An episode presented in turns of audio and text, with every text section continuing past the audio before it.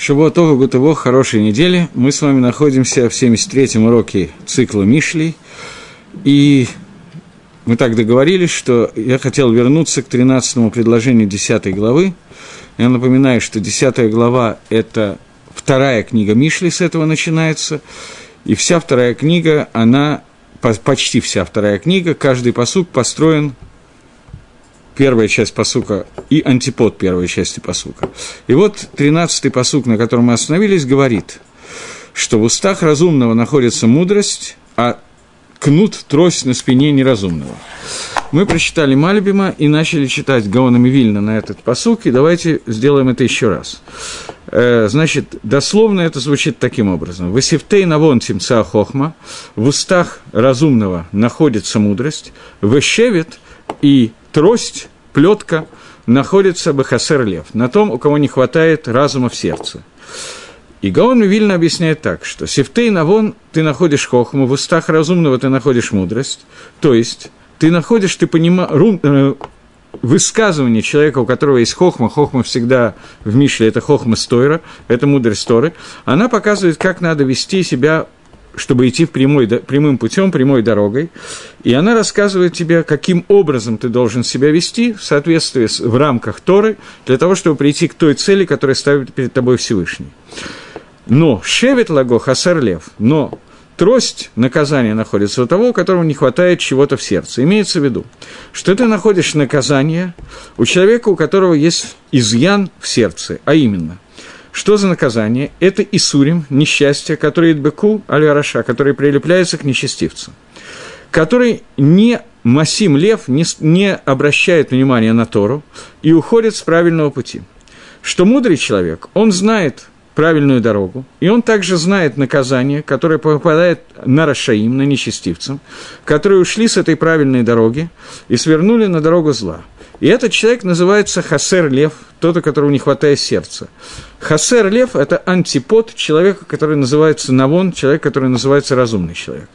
Сердце, оно отвечает за понятие разума, мозг отвечает за количество информации, переработки информации, он управляет сердцем, и чувства человека должны быть, которые находятся в сердце, должны быть подчинены разуму, и человек своим сердцем должен понимать, почему приходит Исурим, почему появляется несчастье. И это случается с человеком, который уходит от Торы, и он не хочет понять тех уроков, которые ему дает Всевышний. Он не понимает причину и следствие тех несчастий, которые ему не ходят. И человек, который мудрый, он устами делает митсву тахаха, мы уже много раз о ней говорили, поэтому я не хочу возвращаться, упрек человеку, и это упрек, который он делает своими словами, а Человек, у которого нехватка в сердце, на него приходит Исурим, поскольку он не слушает тех упреков, которые ему говорят. Так говорит Гаон Мивильна. Теперь я хотел здесь остановиться на двух накудот. Первая накуда такая. Э, есть много мидрашим и много геморрот, которые говорят о понятии Исурим, о понятии несчастья, которые приходят к человеку.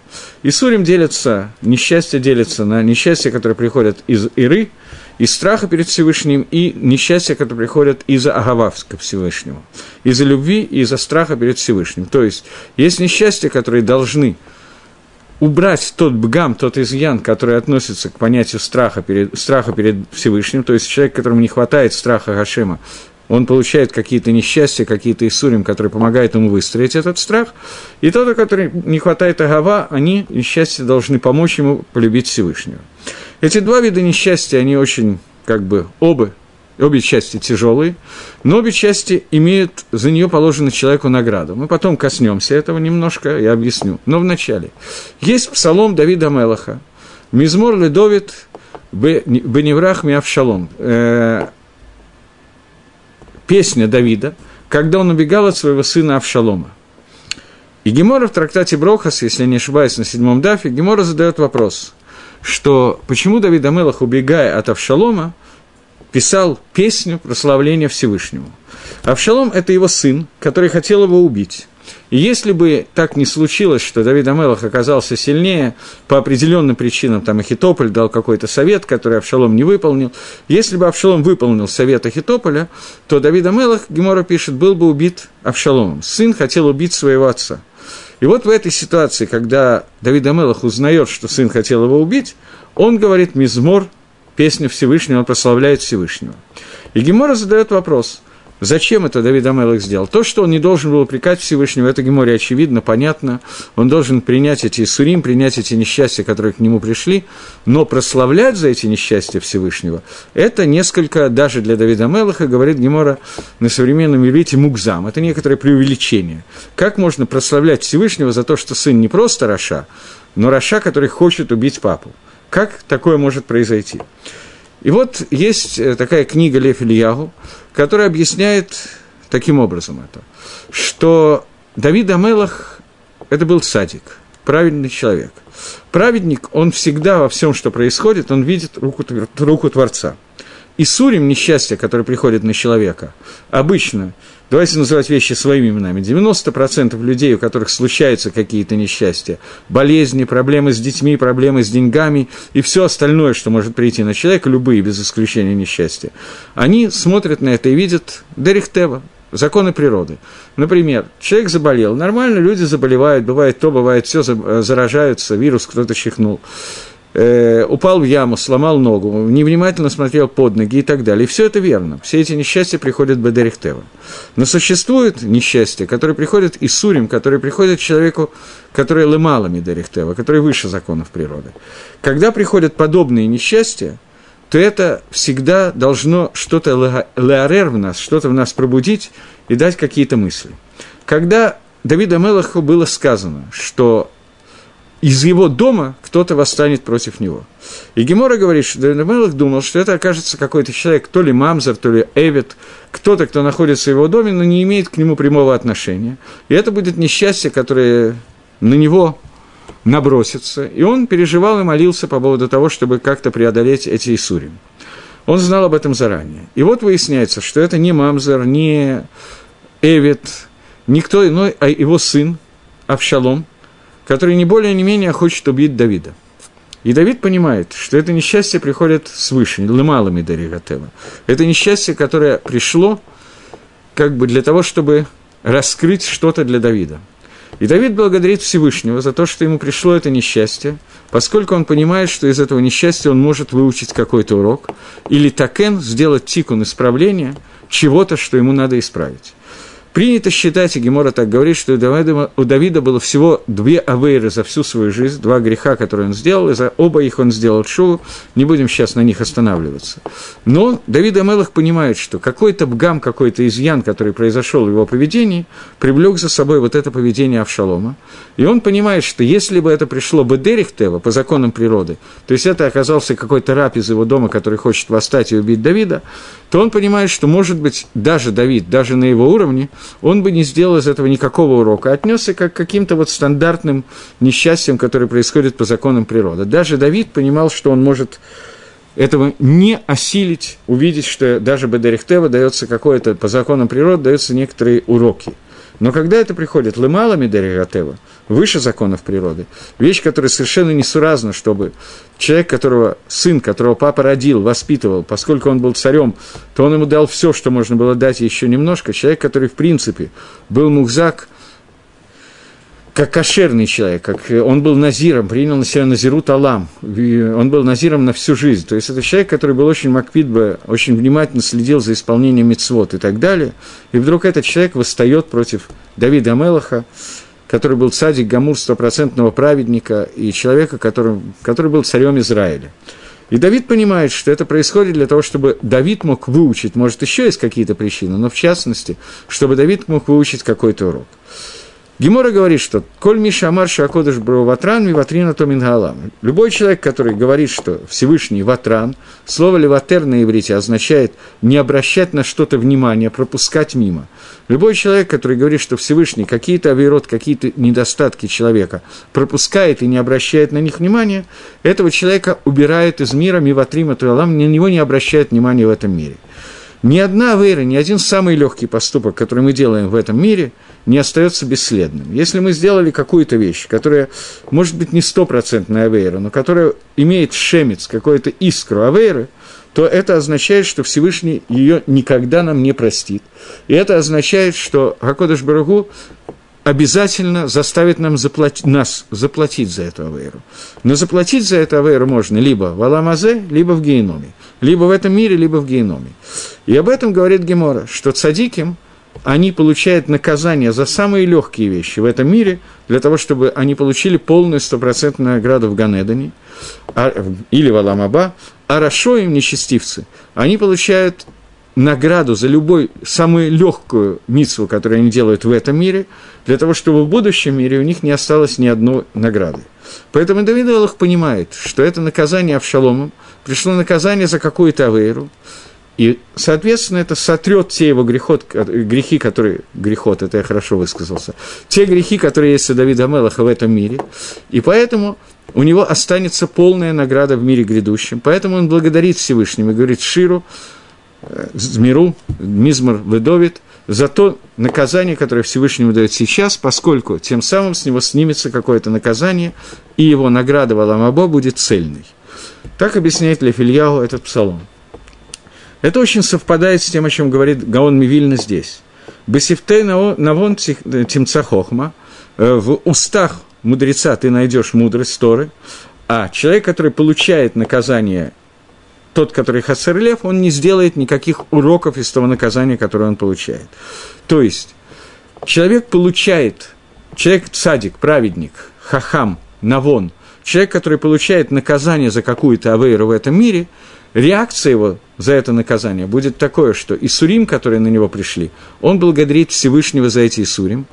И несмотря на то, что это тяжело, больно, я думаю, что все понимают, что, наверное, трудно себе представить что-то более болезненное, чем восстание Авшалома на Давида, когда Авшалом хотел убить Давида, когда Авшалом не более не менее, как прошелся по всем наложникам, наложницам Давида Мелаха, э, жил с ними, Э, для того, чтобы запретить их Давиду, для того, чтобы лааргиз Давида и сделать так, чтобы как бы ну, большее расшаидство, большее нечестивство себе трудно представить. И Давид Амелах благодарит Всевышнего за то, что благодаря этому наказанию, которое он получил в этом мире, у него не будет наказания в мире грядущем, и это исправит какие-то из его авирот в мире грядущем, которые для нас с вами, может быть, показались не авирот, а мицвод, но Давид Амелах понимал, что у него есть какие-то изъяны, и – Нигде не сказано, нигде не сказано, это я громко сказал, я нигде не видел, чтобы сказано было, что Давид Амелах знал, за какие и Аверот конкретно Авшалом восстал против него, за что именно этими Исурим он получает награду. Теперь я хочу коснуться такой накуды, более тонкой накуды, которая пишется в книге Нефиш Гахаим, и очень подробно, это Раф Воложенер, ученик Вильнюсского Гаона, пишет, и очень подробно обсуждается в книге Бали Лешема, Деа, э, накуда, которая немножечко скользкая накуда, но тем не менее коснемся ее. Э, может быть, я на каком-то уроке уже касался, я просто не помню, что и когда я говорил. Э, Адам решен, находится в Ганедане. Перед ним стоит испытание, которое состоит в том, что ему надо или не надо есть от дерева познания добра и зла. Мы уже обсуждали точно это испытание, поэтому на нем мы останавливаться не будем. Но стоит вопрос, Эцда Тофвера или Эцхаим. Эцхаим – это дерево жизни, это Тора. Эцда Тофвера – это то дерево, от которого в результате Адам ел, и после этого Всевышний не разрешил ему есть от дерева Торы, от Эцхаим, и Адам вынужден покинуть вместе с Хавой сад, и люди не могут войти в Ганена для того, чтобы они полностью не освоили Эцхаим, то есть, в переводе на человеческий язык, чтобы Тора была частично скрыта от человека, потому что полностью раскрытие Торы сегодня даст тот результат, что у человека не будет свободы выбора, поскольку он соединится с Торой, и знания Всевышнего будут для него настолько ясны, что технически свободу выбора он потеряет. После того, как человек ел от дерева познания добра и зла, эта вещь практически невозможна. Это тоже не совсем верно то, что я говорю. И сейчас мы коснемся почему, но тем не менее, эта вещь практически невозможна. И человек получает новый способ авойда с Гашем, не тот, который мог быть возможен, если бы он не ел от дерева познания добра и зла.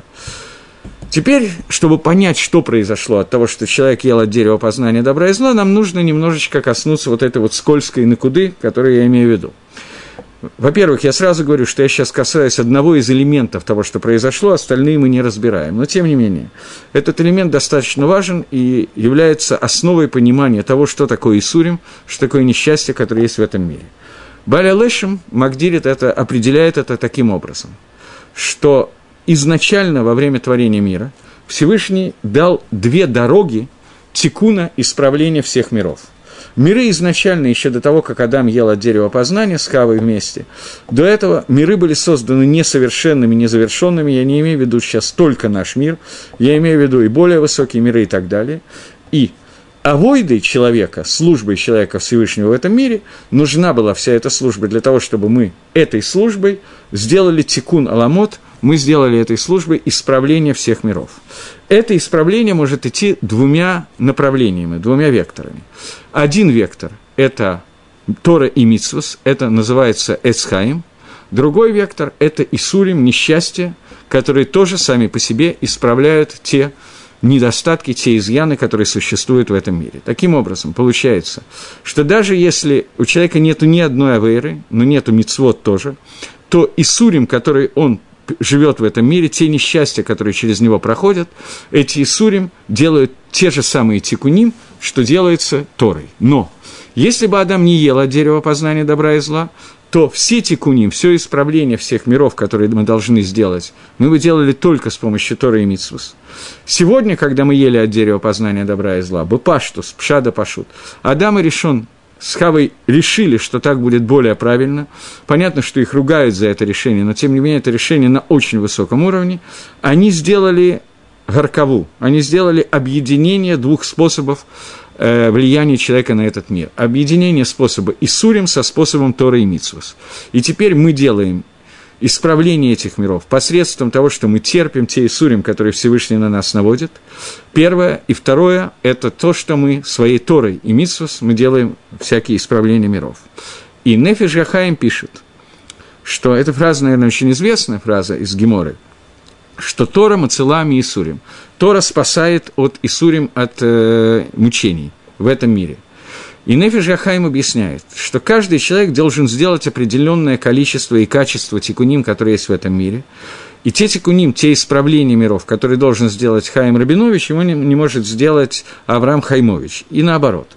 И каждый из нас должен сделать эти, эти тикуним, эти исправления.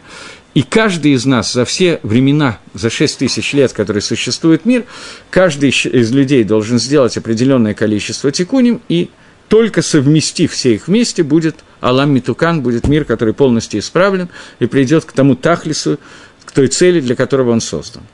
И каждый человек может сделать свои тикуним, и за него его тикуним никто не может делать. Поэтому Аризаль считает, что будет перерождение души, и Гилгуль Нашамот связан с тем, что если в одном Гилгуле, в первом переселении души это не было сделано, то он сделает во втором, в третьем и так далее. Теперь те тикуним, которые должен сделать конкретный Рабинович, он может сделать двумя способами. Либо исправление э, посредством изучения Торы, либо посредством тех Исурим, которые на него напустит Всевышний. Исурим, в свою очередь, могут идти тоже в двух направлениях. Первое направление – при жизни человека, и второе – в геноме. Поэтому, когда человек учит Тору, то Торой и исполняет мицвод, естественно, я все это включаю в одно, Тора и мицвос, они вместе – делает так, что вместо того, чтобы какой-то тикун, который он должен сделать, он сделал посредством Исурим, он делает этот же тикун посредством Торы, поэтому Всевышнему не надо приводить к нему Исурим. Но, тем не менее, поскольку после того, как Адам и Хава ели от дерева познания, то сочетание этих двух направлений, оно всегда идет вместе, то поэтому происходит новое явление. Явление, которое связано с тем, что теперь исправление мира всегда связаны и с тем, и с другим. Поэтому даже человек, подобного Давида Мелаха, нужно было бы какие-то Исурим пройти, и нет Баала Мазе человека, который не пройдет Исурим с того момента, когда, когда Адам ел от дерева, познания. Теперь можно вернуться немножко к этому комментарию Гаона и, вернувшись к нему, прочитать, что он имеет в виду. Он говорит, что человек, который навон и хахам, в его устах всегда – вы понимаете, я специально сказал, что во всем десятом, э, во всей второй книге Мишли почти все псуким, 95% псуким, идут начало пасука и его антипод. Поэтому они всегда говорят на одну и ту же тему. Почти всегда. Может быть, всегда, но я не всегда это вижу. Я читал у Гагро, что почти всегда. Поэтому, э, поэтому, когда мы начинаем и говорим, что в устах мудреца ты найдешь мудрость, А Исурим, который приходит к нечестивцу, плетка, которая к нему приходит, она происходит из того, что у него недостаток понимания его сердца, то понятно, что начало посука тоже говорит про Исурим. Поэтому Гаон объясняет таким образом, что человек, который является хахамом, навоном, разумным человеком, как только его касается Исурим – он тут же понимает причину этих Исурим, и его уста объясняют, что эта причина, поскольку это является тикуна ойлом, это необходимо для того-то, того-то и того-то, это убирает те грехи, которые есть у человека и так далее.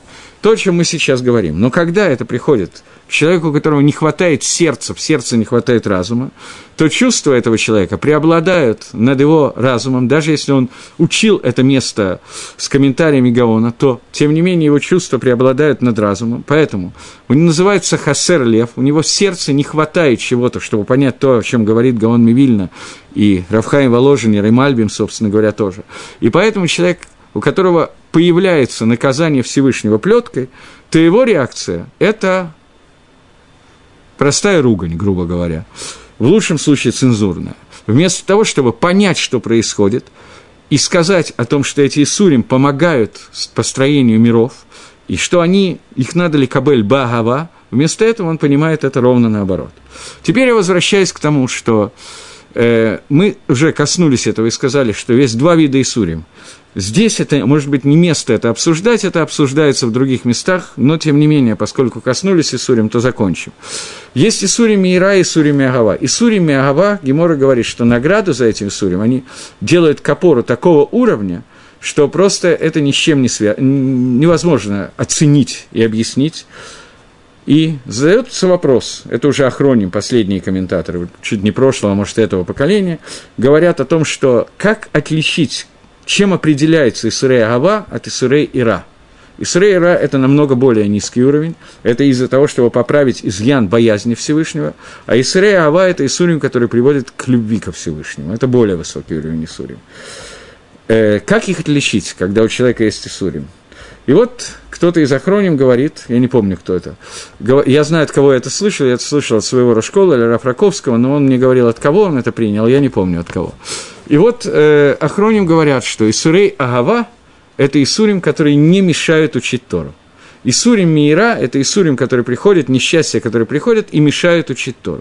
Исурим Миава, они не мешает, человек продолжает учить Тору и продолжает делать мицвод. Тогда мы видим, что Всевышний это посылает ми агавад гашем, поскольку он следит за тем, чтобы эти сурим не мешали учиться. Макор этому источник, откуда этот комментарий взялся, источник этому, это Гемора Бава Мицея, который рассказывает про раби Элозера Раби Шимона, сына Раби Шимон Барьяхая, который после того, как они вышли из, из пещеры и так далее, жил, женился, жил и так далее. И однажды он встретил э, где-то человека, еврея, который занимался тем, что он был нанят римским, э, я не знаю, кем точно, прокуратором, я не знаю точно, кем он был нанят, на работу, что он искал из евреев воров, которые воруют – и Раби Лозер Раби Шимон дал ему советы, как это делать.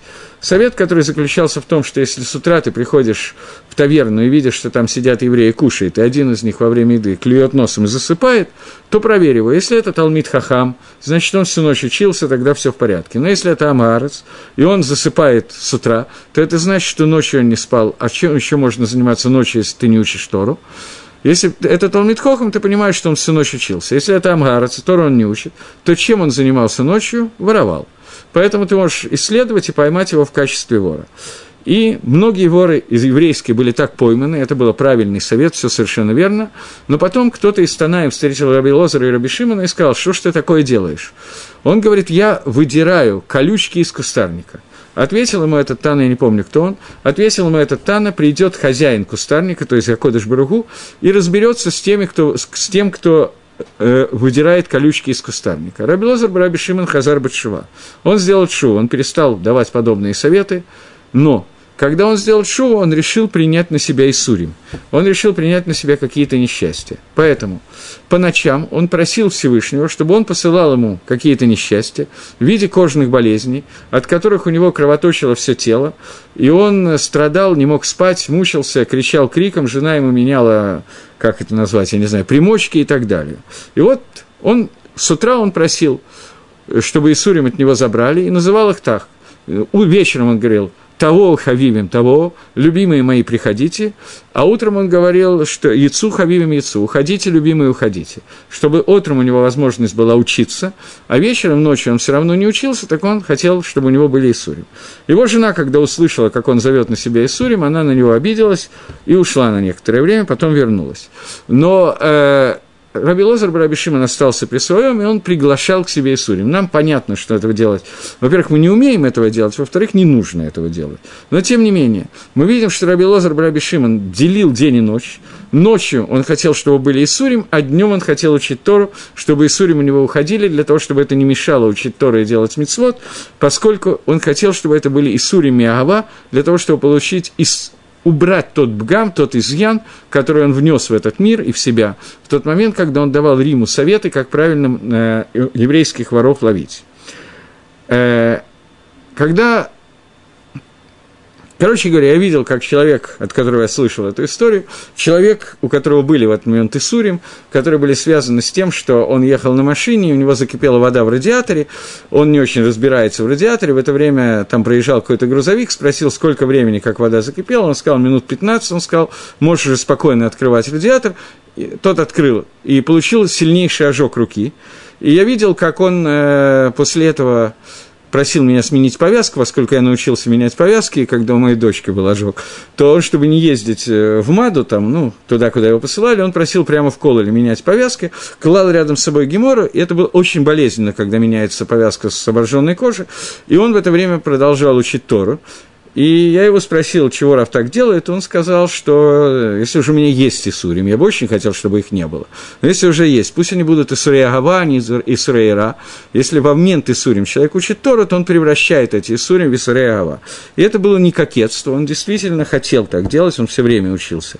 Вот. И это тот подход, который нам Гаон здесь, он, кстати, тот человек, потомок Вильнюсского Гаона, это тот подход, который Гаон нам говорит о том, что человек, который навон лев, которого умные уста, он устами объяснит, что такое Исурим, и из-за чего они приходят и так далее. Человек же, у которого не хватает сердца, он будет э, говорить немножко иначе.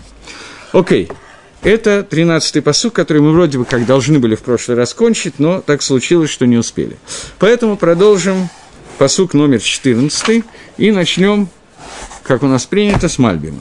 14-й посук говорит, «Мудрые сберегут э, знания, уста глупого – близкое сокрушение». Теперь после того, как я прочитал по-русски, смотрим, как это написано на иврите. «Хахомим и цепену дат, упи эвель михете крова». То есть мудрецы, они, лицепот – это э, наблюдать, они, в них наблюдается знание, а уста человека, который авиль, это один из видов глупцов, которого Мальбим сейчас наверняка будет обсуждать, они будут видны, их глупость будет видна в устах его очень быстро. Говорит Мальбим, что мы уже несколько раз объясняли, э, чем, э, что такое ладат хохма, что означает фраза «познать мудрость» что хохма, она то, что микубелит, то, что принято сверху. То есть ученик получает хохму от учителя, и невозможно ладата то, невозможно познать хохму только посредством анализа или познать посредством ощущений. Хохма должна прийти сверху, и человек не может снизу достигнуть уровня, который называется хохма. И все это есть из-за всего этого, есть некоторые возможности, тем не менее, чтобы человек пришел к понятию дата. Если он принял какие-то законы в своем сердце, как эмет барур, как стопроцентно ясные законы, и он их соблюдает и вдумывается в них с помощью атрибута, который мы много раз обсуждали, атрибута бины, и они у него превращаются в атрибут дата. Я напоминаю, что хохма – это то, что принято сверху, бина – это то, что человек анализирует и из него выводит какие-то новые вещи и понимает все лучше и лучше ту хохму, которую он получил. Дат – это хибур в состоянии непрерывной связи с той биной и хохмой, которая у него есть. И этот дат, это означает, что это как бы Хибур гацабу фоль. Выход это уже в действие. Слово дат переводится как словом хибур, знание от слова хибур. И впервые в Торе встречается «и познал Адам свою жену Хаву». Адам едает хава и что. Вот это вот соединение, когда становишься единым целым со своими знаниями, называется словом да. Так вот, когда человек продумывает это посредством бины, и это у него превращается в стопроцентную понятную информацию, входит в понятие да от барур, тогда хахомим взирают, смотрят на этот дат перед людьми, которые э, э, и объясняют ее людям, чтобы она не превратилась в зло. И также в понятие «едия» входит то, что познание, входит то, что хахомим э, познают Всевышнего, что, лучше, что нужно его наблюдать и соблюдать так что все садот, все тайны, которые даны каждому человеку, и хахомим, их знание, выражается их мудрость, выражается в частности в том, что они не делятся всем, что они познали о Всевышнем с каждым человеком. Есть люди, которым можно познавать какие-то вещи, есть люди, которые нельзя. И есть разница между то, что написано «арум коседат», что хитрый человек, голый человек, он покрывает свое знание, что есть разница между михасе и мицапе тот, кто покрывает, и тот, кто ск- спрячет. Что цафен, цафун от слова э, афикаман, который мы прячем в пейсах, называется словом цафун, то, что прячется. Это не то, что оно скрывается полностью, но только оно ставится на такое место, что его нельзя наблюдать и нельзя познать любому человеку, но тем не менее оно остается мигуле, оно остается открытым. А лихосот закрыть знание, это значит некий элемент хитрости, которая не является мудростью, а является хитростью, а не мудростью. И они не скрывают знания, то есть мудрецы, они не скрывают знания Торы перед людьми, которые могут постичь это знание. И это написано, что лашон хахомит тифтив дат. Э, язык мудрецов, он делает от слова тов, делает хорошим понятие знания. И они езару дат, то есть имеется в виду, что они охраняют дат – только от тех людей, которые не, которым не годится познать это знание. У стажа, давайте первую половину, что имеет в виду Мальбим?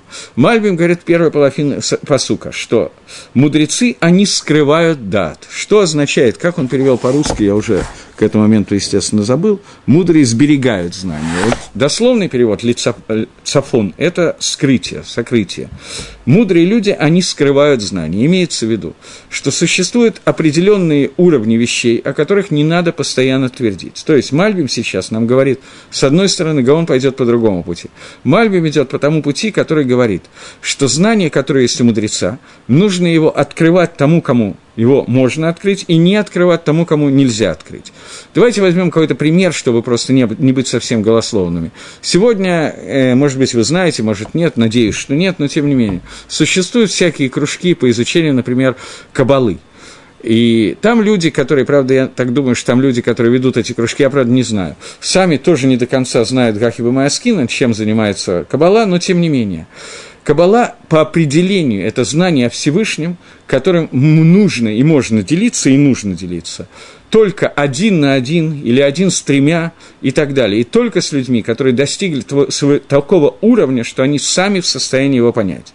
Например, приведу один пример из Гемора Кедушин. Гемора говорит, рассказывает человек по имени Раби Тарфон, что когда он был еще мальчиком, то в храме он выходил вместе с другими Каиним, чтобы сказать Беркат Каиним. И в храме его дядя, он с дядей там был, его дядя говорил, когда ברכת כהנים, он использовал имя Всевышнего, не четырехбуквенное имя, которым мы тоже не пользуемся, но которое мы знаем, а он использовал, использовал имя из э, 42 букв. Раши пишет в этом месте, я не знаю, что это за имя. То есть Раши не в курсе, что это за имя. Тосфос в другом месте объясняет, что это за имя, ну, не принципиально это. Но это имя из 42 букв, про которое Раби Тарфон говорит, что его передавали к Яним только тому Карену, который рауилызе, который достоин этого, либо раз в 7 лет, либо раз в 14 лет. Есть две, два мнения в Геморе. Либо, либо раз в 7 лет, либо раз в 14 лет. Один на один. Передавали объяснение этого имени, суть этого имени и так далее. Человек, который Гогешем Батиатав, который раскрывает это имя, объясняет смысл этого имени, это человек, про которого написано, что он не хахам – Хахам не должен этого делать, кроме тех, кому надо. Вот это, об этом сказано, что хахомим, они скрывают знания, имеется в виду, что они раскрывают то знание, которое нужно тому, кому нужно, и не бросаются фразами, словами и так далее. Что не так? Глупец. которые Михате крова, которые вблизи можно увидеть его Михате. Как он по-русски объяснил слово Михате? Это сокрушение. Как у вас переведено у вас лучший перевод? Крушение близко. Его крушение близко, тоже не самый лучший перевод. Окей. Давайте посмотрим, как Мальбим это объясняет. Авиль – это человек, который которому всегда все достаточно. То есть в количестве изучения Тора и знаний ему достаточно очень немногого. И у этого человека не может быть дат, поскольку у него никогда не бывает едия брура я не знаю, нахватанный человек, я не знаю, как это по-русски, современном русском языке сказать. Нахватанный – это тоже человек достаточно эрудирован. Это человек, который не стремится улучшить свое знание, ему кажется, что того, того немногого, что он знает, вполне достаточно даже с избытком. И после того, как ему всего достаточно, и он э, не открывает... И, сейчас – и скрытые вещи, те, которые нужно вкалывать, чтобы понять, ему не раскрываются.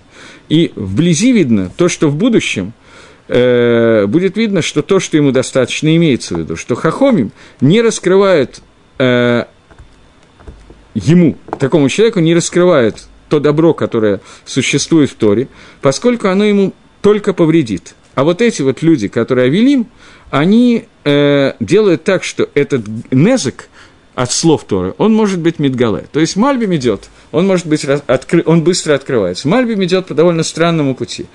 Не знаю, почему он решил, что об этом говорит Шлома Мелах, но мы, так у нас принято, Шевим по ним было Тора, 70, 70 пониманий Торы, кстати, не 71, а именно 70. Это означает, что нам не надо выдумывать свое понимание псуким, но Мальбим учит этот посук таким образом, что существует часть Торы, которую не нужно открывать кому попало глупец, который плохо знает эту часть Торы, он, тем не менее, начинает о ней кричать, рассказывать и так далее. И то немногое, что он знает, хотя это не называется настоящим знанием, тем не менее может повредить и ему, и другим людям, и этот вред прибудет очень скоро. Хахомим, мудрецы, которые понимают, вкалывали и понимают и учили эту часть Торы, то они ее раскрывают тогда, когда надо раскрывать, для того, для кого она может быть полезна. Для того, кого она не может быть полезна, они не раскрывают. Это такой немножко нестандартный комментарий для книги Мишли, но, тем не менее, Мальбим идет по этому пути здесь.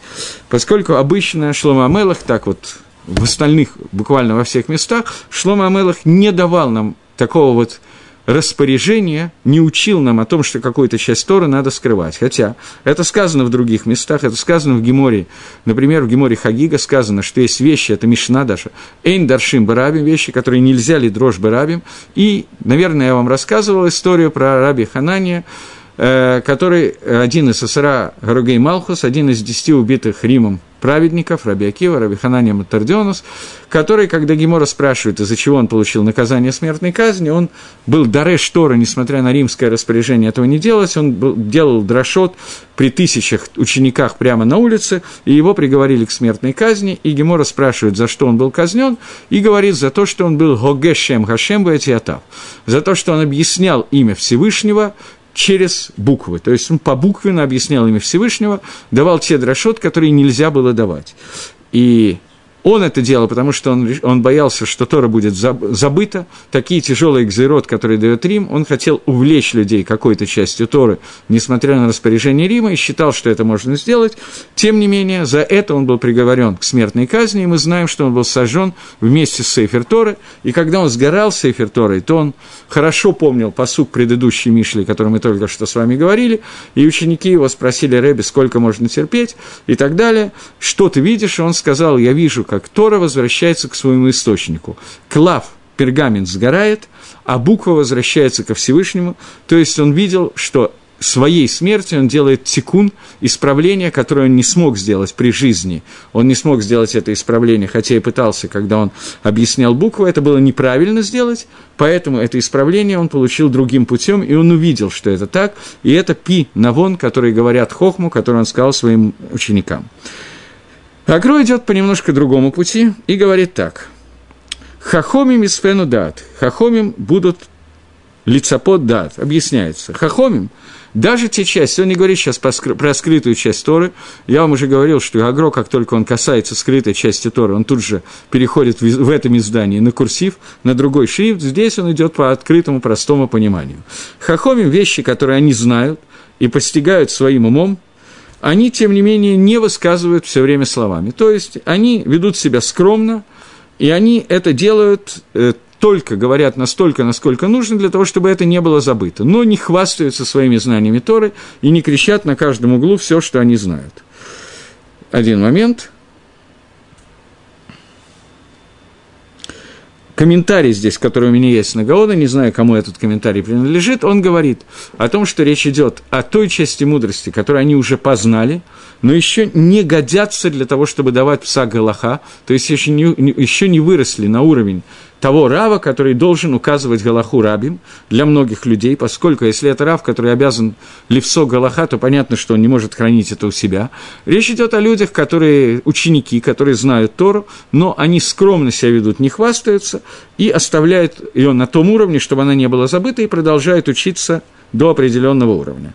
А уста глупца, они, их сокрушение близко. Имеется в виду, что глупец – это человек, который является производным от Пэти, о котором мы уже говорили.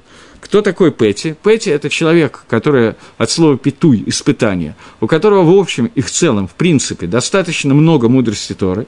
Он учил Тору, он знает, что нужно сделать, а что нет, но как только приходит петуй – как только приходит какое-то соблазнение этого человека, то Тора становится на второй уровень, потому что вот в данный момент сейчас хочется чего-то другого, хочется очень сильно что-то такого, вот, например, не кошерненького перекусить, поэтому знания кашрута, они становятся вторичные. А виль – это производный Пэти, это производный вот этого вот человека, который является Мальбим, кстати, учит иначе. Мальбим учит, что это два. Ну, сейчас это не наша тема, но мы учили, что Мальбим, Авили, Петти учат совершенно по-разному с Гаоном. Э, Гаон учит, что это производное человека, у которого проблема не только со знаниями, а что знаний недостаточно, чтобы победить свои соблазны. Но знания как таковые есть. Пока соблазны не приходят, то знаний достаточно. Но нужно увеличить количество знаний исключительно из тех соображений, что соблазн у него более сильный, то есть его сердце легче поддается соблазнам, поэтому ему нужно увеличить количество знаний. И поэтому он не видит, такой человек, он не видит, что должно стать в конце концов, он не видит цели. Поэтому то, что он учит, и даже уже немножко привык, и это находится у него в устах, даже эта вещь, его сокрушение, его падение, оно очень близко к этому, в этом человеке.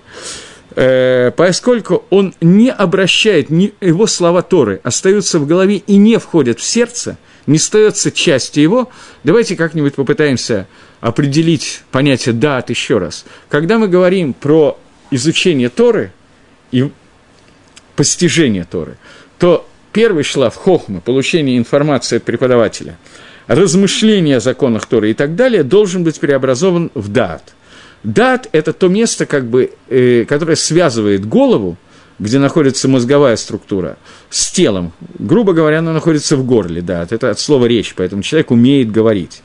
Поскольку это то место, которое является связующим звеном между телом, которое выполняет действия, и головой, которая руководит этими действиями.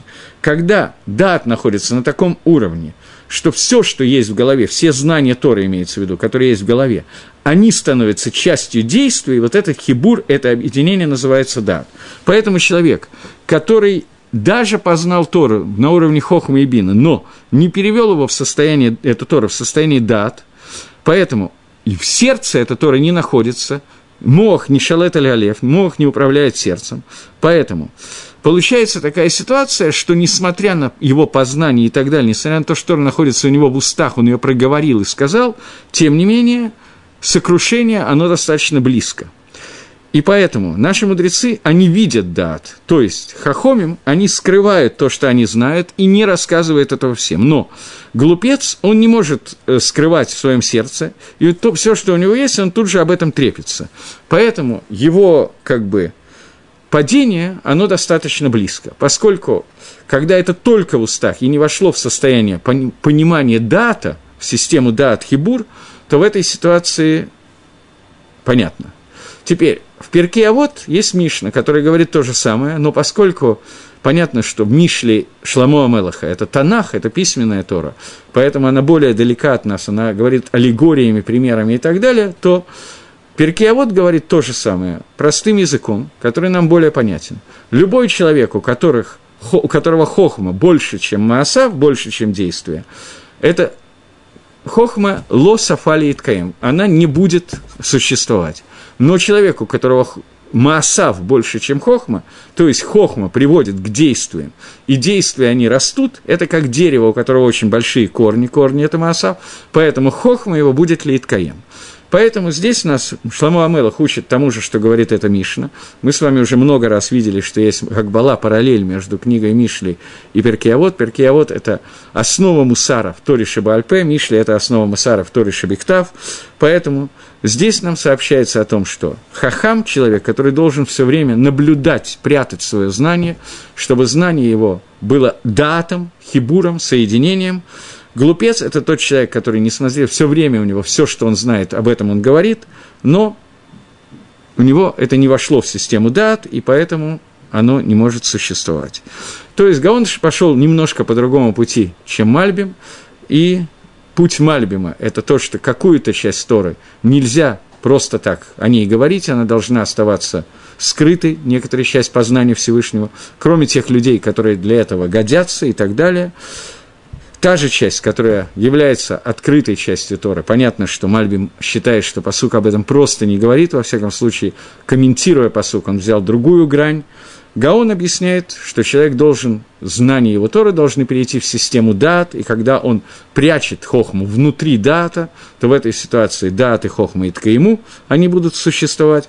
Но глупец – это тот человек, который все, чего есть, сразу выкрикивает, и она не проходит в систему дат и приходит прямо из хохмы в состояние дебура, в состояние речи. И эта хохма не может ли ткаем, и она в скорости разрушится. Два Магалаха, два подхода. Теперь у нас остается следующий посук, который мы успеваем... Одну секунду еще, один момент. Один момент. Когда мы обсуждали 13-й посук, я хотел сказать одну вещь. Э, посук говорил нам, что в словах мудрецов ты найдешь мудрость, а кнут будет э, у человека, который хасерлев, у которого чего-то не хватает. Адам и решен, я возвращаюсь к тому, о чем мы говорили. Адам и решен и Хава едят от дерева познания добра и зла. Делают это Бакавана Гмура, делают это потому, что они хотят увеличить свободу выбора, которая войдет в мир, поскольку человек создан изначально таким образом, чтобы даже у Адама и Хава была свобода выбора, они были на другом уровне, чем у нас. Свобода выбора была намного более тонкая, чем у нас, она была снаружи, но тем не менее она была. И ситуация после того, как мы едим от дерева познания добра и зла, меняется в корне, а именно Ецергора входит внутрь человека, и теперь пхера, выбор, который мы должны делать, это наше собственное «я», и когда мы говорим от первого лица, это говорит не только Ецерготов, а иногда только Ецергора. Иногда Ецерготов участвует, иногда нет. И Всевышний скрывает, делает новый ГЛМ, делает новое сокрытие, для того, чтобы свобода выбора была еще более тяжелый, еще более дельта была еще большей, амплитуда свободы выбора между добром и злом становится все больше и больше. Для этого Всевышний скрывает свое лицо, для того, чтобы у нас оставалась эта свобода выбора, и таким образом наша авойда, которая базируется на этой свободе выбора, плюс к этому и сурим, которые приходят к человеку, это то, что делает те тикуним, которые Всевышний замыслил изначально, чтобы посредством человека были сделаны в этом мире. Но бывает ситуация – когда Всевышний делает так, что несмотря на то, что мы ели от дерева познания добра и зла, и несмотря на то, что Ецергора находится внутри нас, и несмотря на то, что сокрытие лица Всевышнего находится близко к бесконечности, несмотря на это, бывают некоторые моменты времени, когда Всевышний Митнагек с этим миром ведет себя с этим миром немножко иначе. Э, поскольку мы находимся за пару дней до Шивота, то поэтому нельзя не коснуться, это немножко связано с этим посуком, нельзя не коснуться этой накуды, и поэтому попытаемся это сделать. Есть такой вопрос. Вопрос, который задает Тосфос в Геморе Шабас. Если я не ошибаюсь, да, в самый Гимл, но я не смотрел, может быть и нет по-моему, самый Гимл. Гемора там задает такой вопрос. Она рассказывает всякие мидрашим по поводу того, как евреи приходили к горе Синай и э, находились у горы Синай, у горы Синай, чтобы принять Тору. До этого Всевышний предлагал Тору, как известно, всем народам мира. Известно, что каждый из народов ответил, по какой причине мы не принимаем Тору, Исав по одной, Ишмаэль по другой и так далее. И вот Амисраэль, когда, было когда их спросили, хотите ли вы принять Тору, то Амисраэль ответил все, что написано в Торе, на Асева Нишма – все, что написано в Торе, мы сделаем и услышим. И Гемора говорит, Мидраш говорит, что ангелы спустились и дали две короны, одну за Наасе, другую за Нишма. Это вещи известные. Всевышний спросил, кто дал моим сыновьям, раскрыл им ту тайну, которой пользуются ангелы, что только через действие можем воспринять Тору. Понять Тору можно только через действие.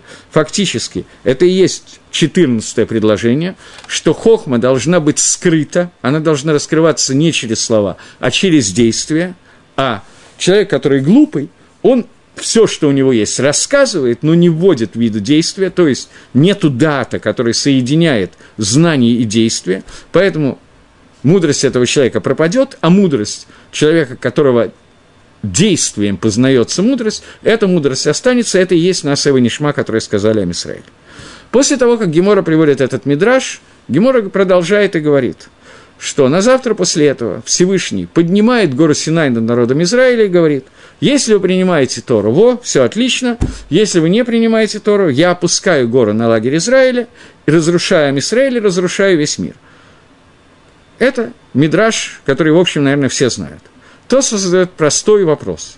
А Мисраэль уже сказали, мы принимаем Тору. Зачем надо было угрожать и заставлять их принимать Тору? После того, как мы согласились. Человек сказал, да, я это сделаю, я хочу. Ему дают награду за то, что он сказал, что я хочу. После этого его заставляют это делать. Зачем? Вопрос, который задает Тостус в Геморе Шаббат, и на этот вопрос есть невероятное количество ответов, и каждый из ответов мне до конца непонятен.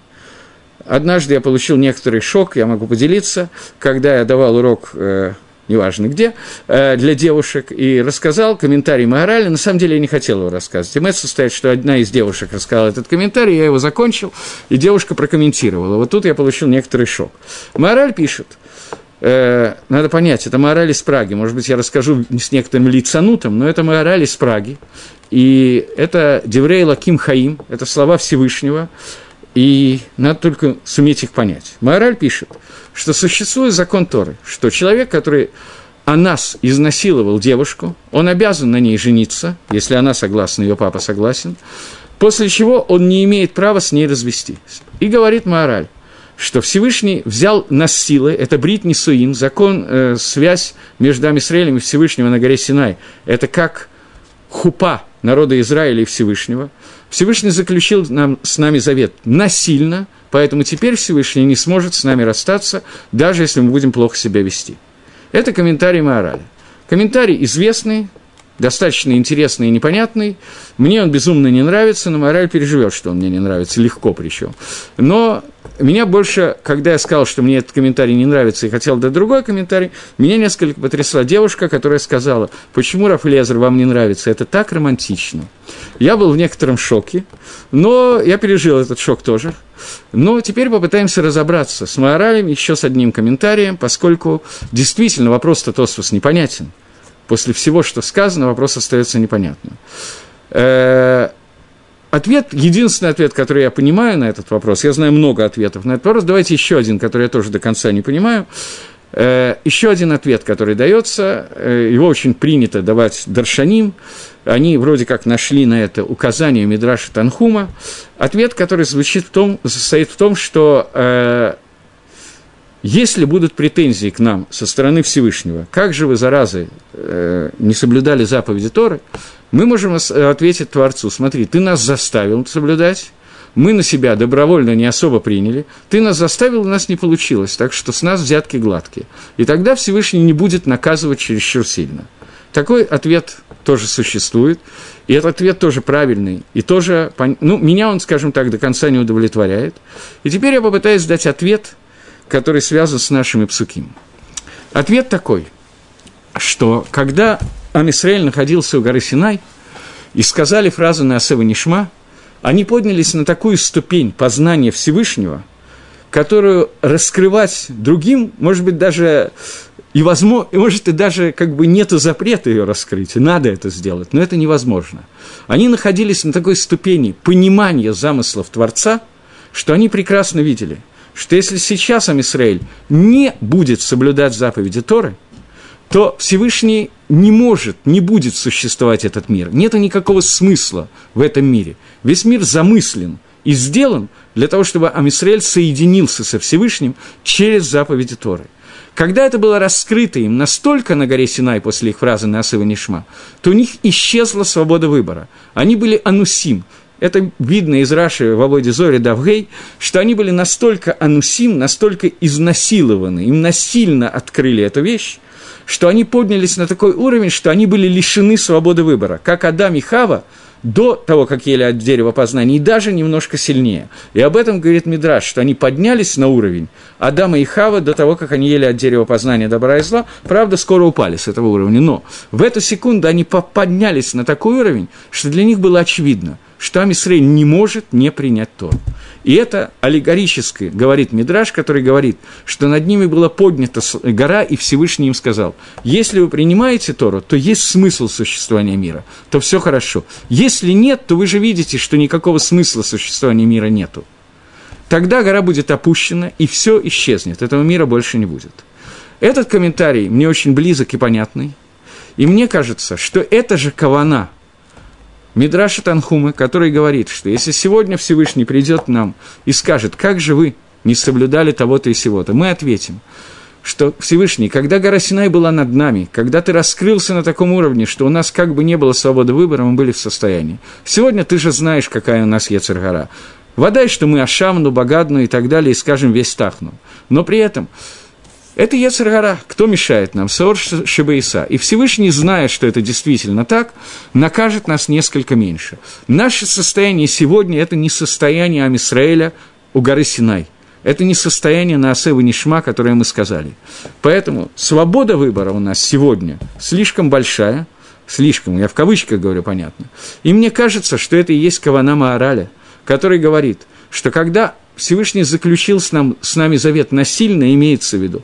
У нас не было никакого выбора, мы понимали, что мы хотели заключить этот завет до этого, но мы понимали, что мы делаем, когда это происходит.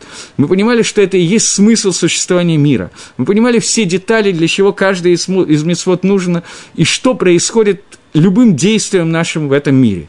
После того, как это произошло, какие-то нацисот искры этого понимания остались у нас с вами сегодня. И несмотря на то, что человек, который хасер лев, у которого не хватает сердца. Я боюсь, что это многие из нас, не все, я надеюсь, но многие из нас, во всяком случае, понятно, что такие люди существуют, и человек, которого хасер лев, он не ощущает этих искр. Но человек, который хохмой постигает эти искры сегодня, не, не трепится на это направо и налево, а человек, который пытается это понять и ввести это в действие, этот человек, у него остаются те искры, о которых говорит Маораль, которые связаны с тем, что после того, как Всевышний раскрыл это нам, то этот завет останется навсегда. И никогда уже не произойдет такой вещь, что Всевышний от нас от, откажется, именно потому что внутри каждого из евреев остается искра Маамада Арсины, которые находятся. И это еще одно объяснение этих двух псуким, которые мы успели сегодня разобрать, хотя я рассчитывал разбирать совершенно другие псуким, как обычно. Вот. Но теперь мне кажется, что эти псуким становятся немножко более понятны, а человек, который, у которого Тора только на языке и нету Торы в сердце, его падение, оно неизбежно и очень близко, и это то, о чем говорит нам Шлома Амелах. Вот. И мы закончили. Принимайте Тору, хорошего шивота и всего доброго.